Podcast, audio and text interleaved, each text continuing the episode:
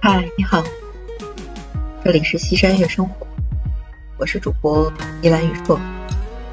这两天追了一剧，因为这个人世间看完了之后有点剧荒嘛，觉得现在热播剧有一个叫新居的，看介绍呢，也是鲁迅文学奖的获得者的这个同名小说改编。我想啊，这人世间是茅盾文学奖，这新居鲁迅文学奖也应该差不多嘛。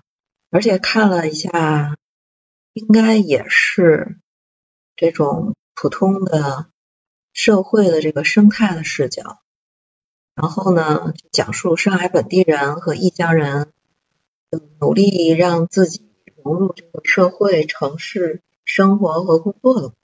那我以为啊，这个应该是一个是一个能够还原上海风情的现实主义作品。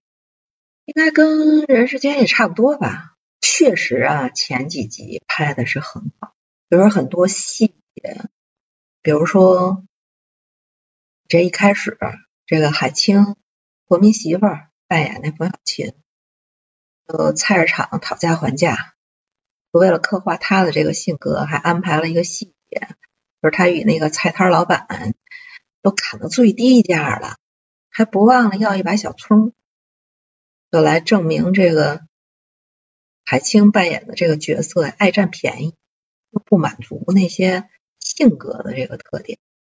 嗯，包括这个顾老太太也是一老戏骨，叫严永轩，就是他的这个表演就很生活化。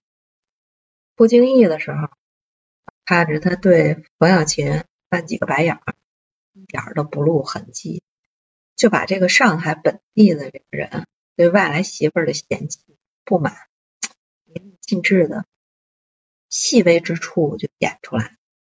还有一细节，就是这海清她原来那老公还活着的时候，一家人吃早饭，这老太太就抱怨这外来的媳妇儿炒这香椿头太咸了，没焯水，那态度傲慢直接，但是。你越到后来，这个剧情就感觉越不接地气，就好多的这个，他觉得好像有点理想化。你像后来就是说，这海清扮演的这冯小琴去跟别人联手创业去，我的妈呀，开养老院是吧？你还租那么大一点，卧室那么大，装修那么豪华。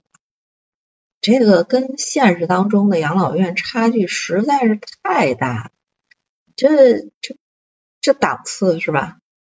而且来来回回吧，养老院就那么十来个那个老人，花了那么多钱，砸了那么多硬件，靠什么盈利嘛？感觉不像做生意的，搞慈善的。哎呀，就觉得有点不真实。还有一细节。说这个做艾灸啊，把那个烟感报警器给激发了，所有的这个老人提秃都跑出来了。结果国大养老院没什么损失，他老人还表示理解，都没任何矛盾纠纷。我就这结果，你在现实里边你是不可能出现的，烟雾报警器。跟防火那个喷淋的喷头，装修的时候你肯定是组队配合出来的呀。烟感报警器工作的时候，你肯定要喷水呀。哎，就这细节也忽略了，包括就是越演到后面，这豆瓣评分越差，就大家都惨不忍睹的一成。就为什么最后所有的这个主角人设全部崩塌了？你主角的人设立不起来，即便是用了一堆老戏骨，即便是你还原了很多的上海真实的场景，做了很多细节，而你没灵魂，这电视剧你说撑不起来呀。今天就聊这么多吧，感谢大家收听。如果你喜欢我的节目，就请在。我的节目下留言、评论、转发，喜欢的话就点赞、订阅。